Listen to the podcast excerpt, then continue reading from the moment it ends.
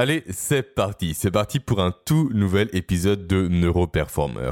Et qu'est-ce que ça me fait plaisir de reprononcer cette introduction-là après quasiment plus de 2 mois d'absence. Je me retrouve là tranquillement derrière mon bureau, ou plutôt d'ailleurs devant mon bureau, c'est plus logique, devant mon petit micro rouge, à vous parler de ce qui me passionne et de ce qui vous passionne également, à savoir de neurosciences appliquées à la performance professionnelle. Et je vais oser le dire, putain, mais qu'est-ce que ça fait du bien, quoi. Alors, question, pourquoi plus de 2 mois d'absence ? La raison partielle de cette absence, vous la connaissez déjà, c'est suite en fait à la naissance de mon deuxième fils, de mon petit Raphaël. Mon petit Raphaël qui se porte pour le mieux et qui commence enfin à avoir un bon rythme de tétée et de repos. Mais ce n'est pas la seule et unique raison de mon absence, en tout cas de ces 2 mois d'absence pour être plus précis. Et pour connaître les autres raisons de cette absence-là, il va falloir patienter un peu de votre côté, car j'en parlerai plus en détail dans l'épisode 2 de l'épopée. Alors qu'est-ce que l'épopée, me demandez-vous certainement ? Eh bien, c'est un format un peu spécial, on va dire, dans lequel je parle non pas de neurosciences ou de tout ce qui est physiologie, optimisation du sommeil et j'en passe, mais où je parle tout simplement de mon aventure entrepreneuriale au travers de ce podcast que vous écoutez actuellement et au travers également de mon académie de formation en ligne. Car oui, si vous ne le savez pas encore à l'heure actuelle, ce podcast, c'est mon activité professionnelle à 100%. Et donc, dans ce format un peu spécial, on va dire, je parle de tout ce qui est réussite de l'année en cours, de tout ce qui est échec également, de mes objectifs à venir, de mes ambitions, également de mes chiffres, et j'en passe. Et donc, cet épisode spécial sera publié le dernier lundi de cette année, à savoir le lundi 27 décembre. Et pour boucler cet aparté, on va dire, si jamais vous avez des questions à me poser sur les coulisses du podcast, typiquement sur le matériel que j'utilise, sur mes conseils pour vous lancer, sur mes chiffres ou autres, n'hésitez surtout pas, posez-les-moi directement via le contact que vous trouverez vous en description de ce podcast. Contact qui est directement mon email personnel. Allez, aparté terminé. Maintenant, on va attaquer le podcast du jour, le podcast de reprise en quelque sorte, et surtout on va ouvrir les portes d'une toute nouvelle thématique de podcast qui devrait vous passionner. Alors, le sujet que l'on va aborder ensemble au cours des podcasts qui vont arriver dans les semaines suivantes, c'est un sujet qui est en lien avec l'une des compétences que vous devez chercher à développer à tout prix. Une compétence qui est pourtant sous-estimée à l'heure actuelle. C'est un sujet qui est en lien également avec vos choix qui sont parfois irrationnels, qui sont parfois illogiques, typiquement comme des achats compulsifs, comme des raisonnements illogiques tout simplement et autres. C'est un sujet qui, également, est en lien avec la programmation archaïque de votre cerveau. Et ce sujet, c'est tout simplement celui des biais cognitifs. Un terme que vous connaissez déjà, je pense, et dont vous avez déjà entendu parler par-ci, par-là. Mais avant ça, avant de vous présenter les biais les plus dangereux, ceux qui vous guettent au quotidien et qui risquent de vous faire prendre de mauvaises décisions, et qui peuvent également vous faire foncer droit dans un mur, parlons comme toujours de la base de la base. Faisons comme toujours le travail en profondeur, en entier et non pas à moitié, et parlons du pourquoi du comment votre cerveau vous biaise aujourd'hui. Et j'ai bien dit vous biaise et non pas l'autre mot. Et parlons également en détail de ce qu'est un biais cognitif. Commençons par définir ce terme, c'est important. Également parlons de qui est Daniel Kahneman, personnage haut en couleur est très important également, et parlons du pourquoi du comment. Améliorer votre capacité à bien décider au quotidien est l'un des meilleurs leviers que vous pouvez vous activer de votre côté pour performer chaque jour. Ok, alors commençons par voir ce qu'est un biais cognitif pour ensuite enchaîner sur le pourquoi du comment votre cerveau vous biaise à longueur de journée. Alors, un biais cognitif, le mieux pour l'expliquer, c'est que vous en fassiez vous l'expérience directement. Et du coup, hop, petit exercice en direct auquel je vais vous demander de vous prêter attentivement. Alors, dans les prochaines secondes, ce que je vais faire, c'est que je vais vous donner l'énoncé d'un problème et je vais vous demander d'y répondre mentalement ou à voix haute si jamais vous n'êtes pas en transport en commun, sous risque de passer pour un fou ou une folle, bien entendu. Alors, le problème, c'est le suivant. Imaginez que vous faites les courses et que vous tombez nez à nez avec une superbe batte de baseball accompagnée d'une balle de baseball et le tout est vendu pour 1,10 €. Là, le vendeur qui repère votre intérêt vous informe que la batte à elle seule coûte 1 € de plus que la balle. Du coup, petite question, combien coûte la balle ? Hop, c'est bon, temps fini. Alors, la réponse instinctive qui a dû vous venir à l'esprit et qui a dû venir, je pense, à l'esprit de 90% des personnes qui écoutent ce podcast, c'est 10 centimes. Alors que ce résultat de 10 centimes est mathématiquement totalement faux. Pourquoi ? C'est simple, explication rapide. Si la balle est à 10 centimes, donc potentiellement la réponse que vous avez donnée, et que la batte coûte 1 euro de plus que cette balle à 10 centimes, donc ça nous fait une batte au prix total de 1,10 €. Et donc, calcul rapide, 1,10 € plus 10 centimes, ça nous donne donc 1,20 € et non pas 1,10 €. Du coup, la bonne réponse à cette question, ce n'est pas 10 centimes, mais bel et bien 5 centimes. Très bien, j'ai conscience que c'est un peu déroutant de se faire biaiser en direct. Et là, je suis en train de me dire également qu'il faut que j'arrête les sous-entendus entre biaisé et l'autre mot. Du coup, maintenant en question, pourquoi y a-t-il 90% de chance pour que vous ayez, vous, faux à ce simple problème mathématique digne du niveau primaire en quelque sorte? Et la réponse, elle est simple, c'est la faute de votre cerveau. Et plus précisément, c'est à cause du fait que votre cerveau, en fait, il est fainéant. Il est fainéant dans le bon sens du terme. Dit comme ça, ça fait un peu le sketch des inconnus avec le bon cerveau fainéant et le mauvais cerveau fainéant. Donc, qu'est-ce que je veux sous-entendre pour revenir au sujet initial par le terme de cerveau fainéant? En quoi votre cerveau est un bon fainéant? Pourquoi c'est un bon fainéant? En fait, ce que je veux sous-entendre, c'est que votre cerveau, il a biologiquement évolué pour économiser son énergie au maximum. Et ça, c'est une information que j'ai l'impression de rabâcher à longueur de podcast, je sais. Et si vous me suivez depuis longtemps, je peux comprendre que ça fait un peu beaucoup d'informations par rapport à ça. Mais si je rabâche cet élément-là, c'est vraiment que vous devez l'ancrer dans votre cerveau, justement. Vous devez ancrer le fait que votre cerveau, vous l'avez hérité de millions d'années d'évolution. De millions d'années d'évolution où il n'y avait ni supermarché, ni chinois à volonté, ni Uber Eats et j'en passe. Votre cerveau, vous l'avez hérité en fait d'un monde où tout était source de danger, où il n'y avait quasiment aucun moyen de vous protéger, ou plutôt pardon, de se protéger des intempéries, où la faim régnait également, où la soif pesait, où les prédateurs rôdaient constamment. Votre cerveau, vous l'avez hérité en fait d'un monde où le moindre kilojoule d'énergie devait être conservé à tout prix pour faire face à tout danger potentiel, à tout risque potentiel, à toute pénurie à venir. Et donc ce monde où chaque kilojoule devait être conservé à tout prix, en fait, était un monde où chacune des calories que consommaient vos ancêtres, donc calories, kilojoules, c'est quasiment pareil, était comme, en fait, un point de vie en plus dans un jeu vidéo, comme un moyen d'augmenter drastiquement ses chances de survie, et comme un moyen également et surtout de trouver d'autres sources de calories. Et du coup, votre cerveau, pour économiser de l'énergie autant que faire se peut, ce qu'il a fait, entre autres, c'est qu'il a mis au point des raccourcis de la pensée. Il a mis au point en fait des fonctionnements de la pensée qui sont très rapides, qui ne lui demandent strictement aucune réflexion et donc strictement quasiment aucune énergie.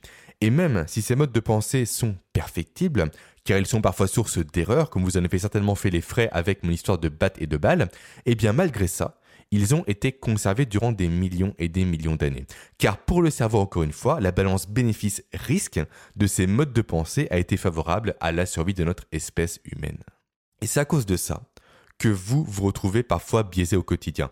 Et c'est également à cause de ça, à nouveau, je me répète, je sais, que vous avez certainement fait l'erreur de calcul que j'ai décrite précédemment avec mon histoire de batte de baseball et de balle de baseball.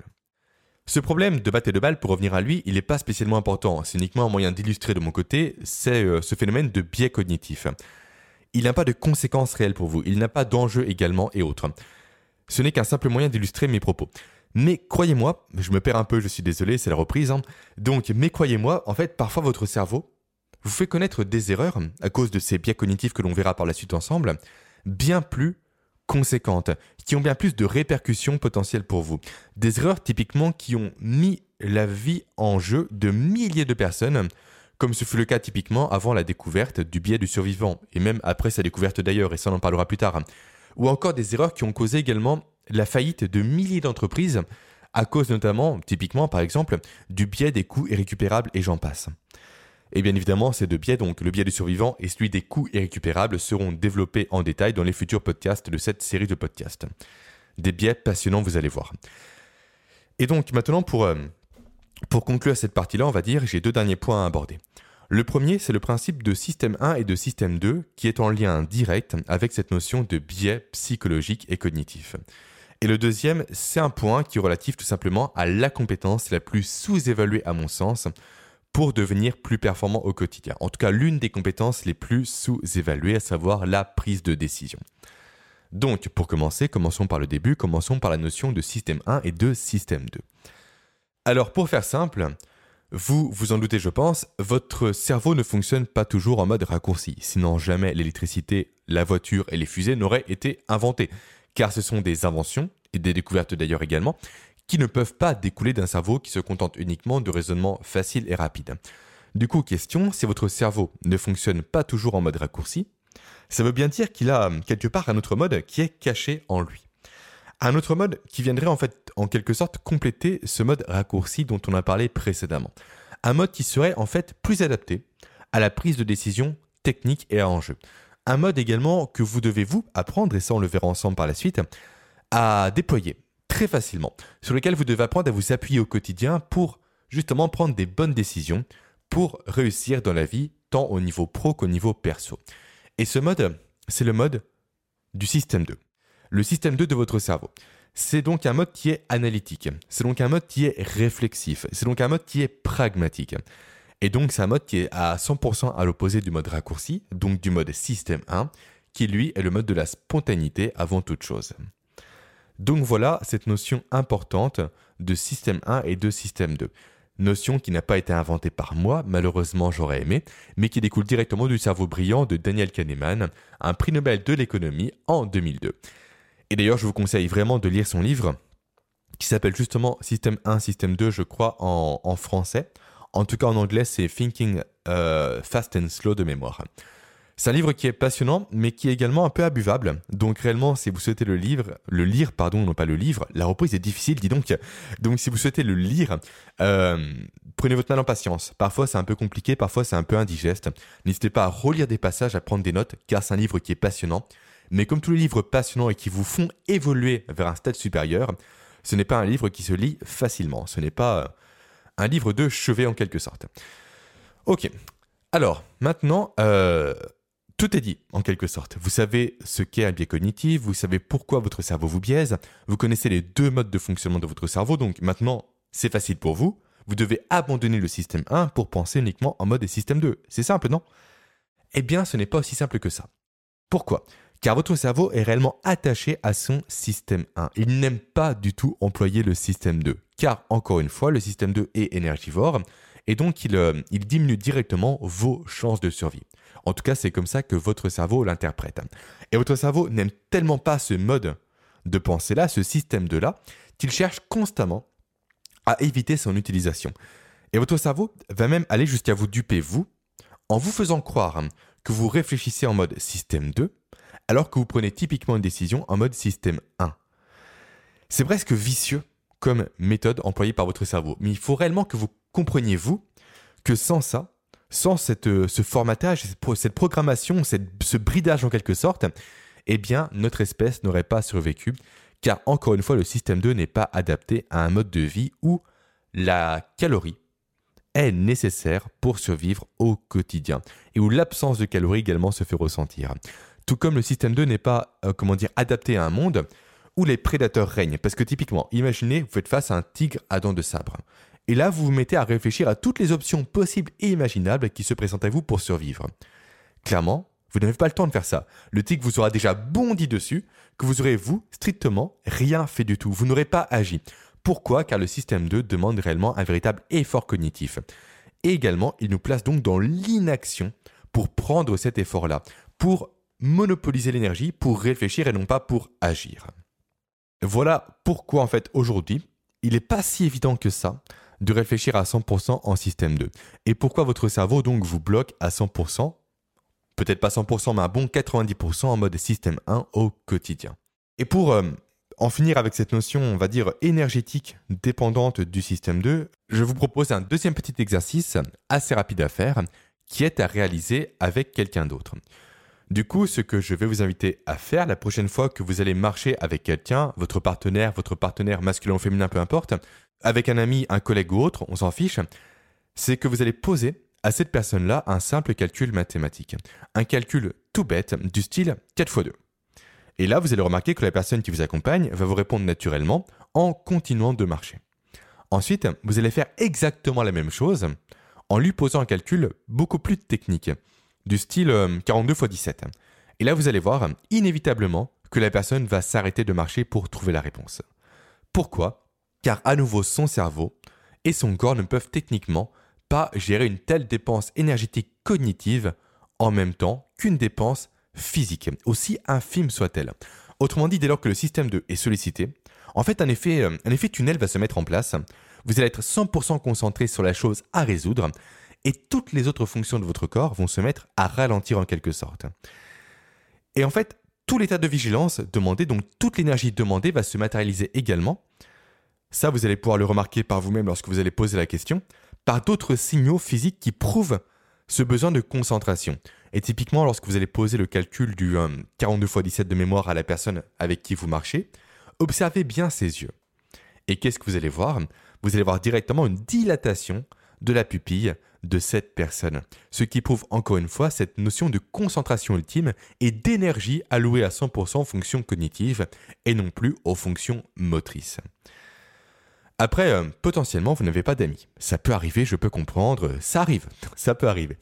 Et donc, un autre moyen de constater un peu ce phénomène par vous-même, cet effet tunnel, on va dire, c'est lorsque vous êtes en voiture, vous écoutez de la musique, la radio ou mes podcasts typiquement, et d'un coup, vous avez soit une manœuvre difficile à réaliser, comme un créneau en centre-ville par exemple, ou soit un dépassement assez dangereux dans un virage. Et là, instantanément, vous allez pouvoir le remarquer également par vous-même cette fois-ci, et sur vous-même cette fois-ci, vous allez complètement mettre de côté le podcast, la chanson ou l'émission de radio en question qui est en cours au moment de la manœuvre délicate ou du dépassement assez dangereux. Ça va réellement être un bruit de fond complètement inaudible pour vous, car encore une fois, toute l'énergie, toute la concentration de votre corps sera focalisée non pas sur la radio, sur le podcast et j'en passe, mais bel et bien sur la manœuvre ou encore sur le dépassement risqué que vous vous apprêtez, vous, à réaliser.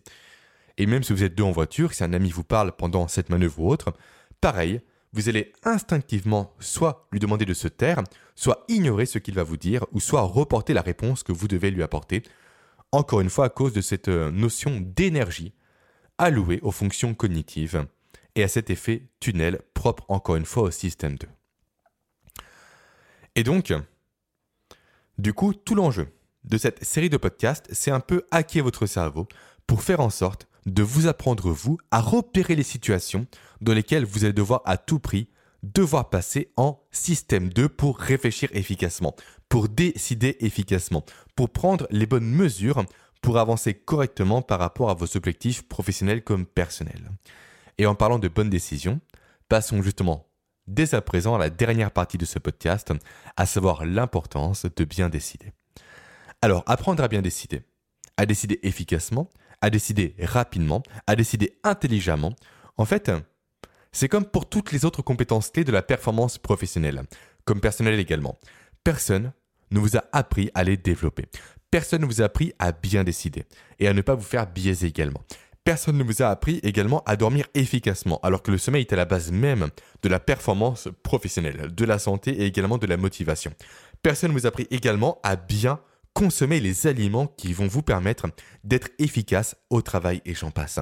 Bref, comme toujours, la simple lubie des formateurs à l'heure actuelle, c'est de parler de gestion du temps, de communication, d'intelligence sociale et autres, qui sont certes des compétences clés et intéressantes à développer, mais si ces compétences ne sont pas accompagnées de la base, à savoir l'optimisation de votre potentiel, de votre cerveau et de votre organisme, alors elles ne pourront pas fonctionner, tout simplement.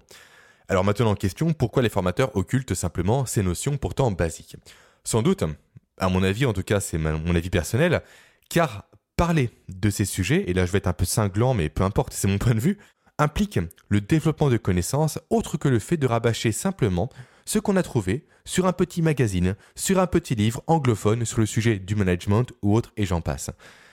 Ce n'est pas du rabâchage ce que je fais moi au quotidien, c'est de l'apprentissage, apprentissage que je digère, que je transpose d'un domaine à un autre pour vous l'enseigner, pour vous le partager. Je ne relis pas, je ne rabâche pas, je ne traduis pas ce que je trouve sur Internet. Non, c'est un travail de fond qui demande du temps et typiquement, la preuve en est que chaque podcast que je vous délivre me prend environ 8 à 10 heures de travail.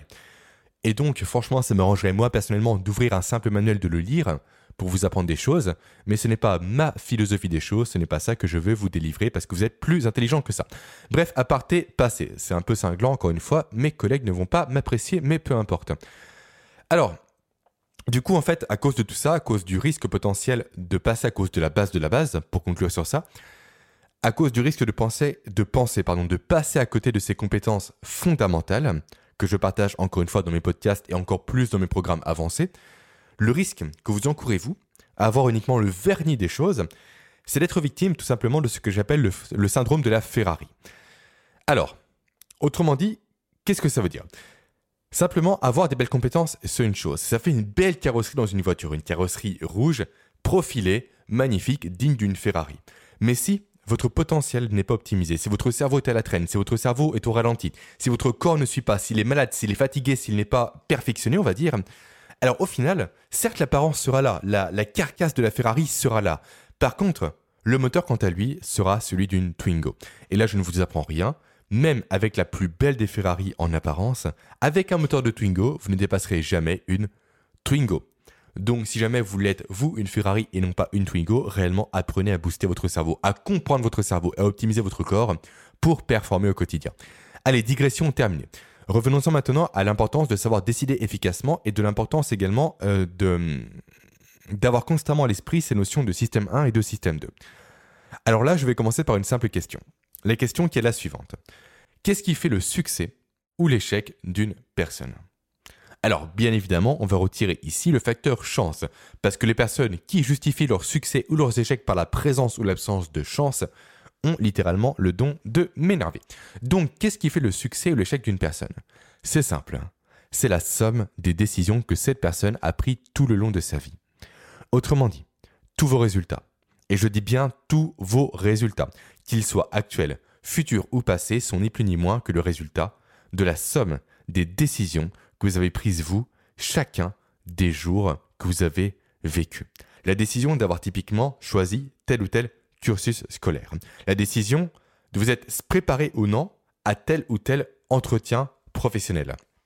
La décision également d'avoir quitté ou non tel ou tel travail, la décision d'avoir pris ou ne pas pris tel ou tel risque, la décision ou pas d'avoir continué à fréquenter des mauvaises fréquentations ou avoir carrément délaissé ces personnes en question. Ainsi, tout ça pour dire que si vous augmentez, ne serait-ce que de 1%, votre capacité à décider au quotidien, à bien décider au quotidien, alors factuellement, alors mathématiquement, alors inévitablement, vous aurez de meilleurs résultats sur l'ensemble des pans de votre vie. Que ce soit sur l'atteinte de vos objectifs, sur votre réussite également financière, sur la réussite amoureuse, sur la réalisation de vos projets et j'en passe. Encore une fois, tout ça c'est factuel, tout ça c'est mathématique, tout ça c'est logique. Et du coup, je vous laisse juste maintenant quelques petites secondes pour imaginer ce que vous allez pouvoir faire vous avec juste une petite augmentation de ces 1% de votre capacité à prendre de bonnes décisions. Imaginez juste les résultats à terme que ça peut vous procurer. Ok, maintenant je vous laisse imaginer exactement la même chose avec une augmentation de 10, de 15, voire de 20%. Car tout l'objectif de cette série de podcasts à venir, le but que je me suis fixé, c'est véritablement d'augmenter votre capacité à décider au quotidien de 10, 15, 20%.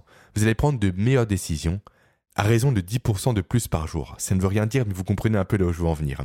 À raison de 15%, voire de 20% par jour. Et ça, littéralement, ça peut changer votre vie.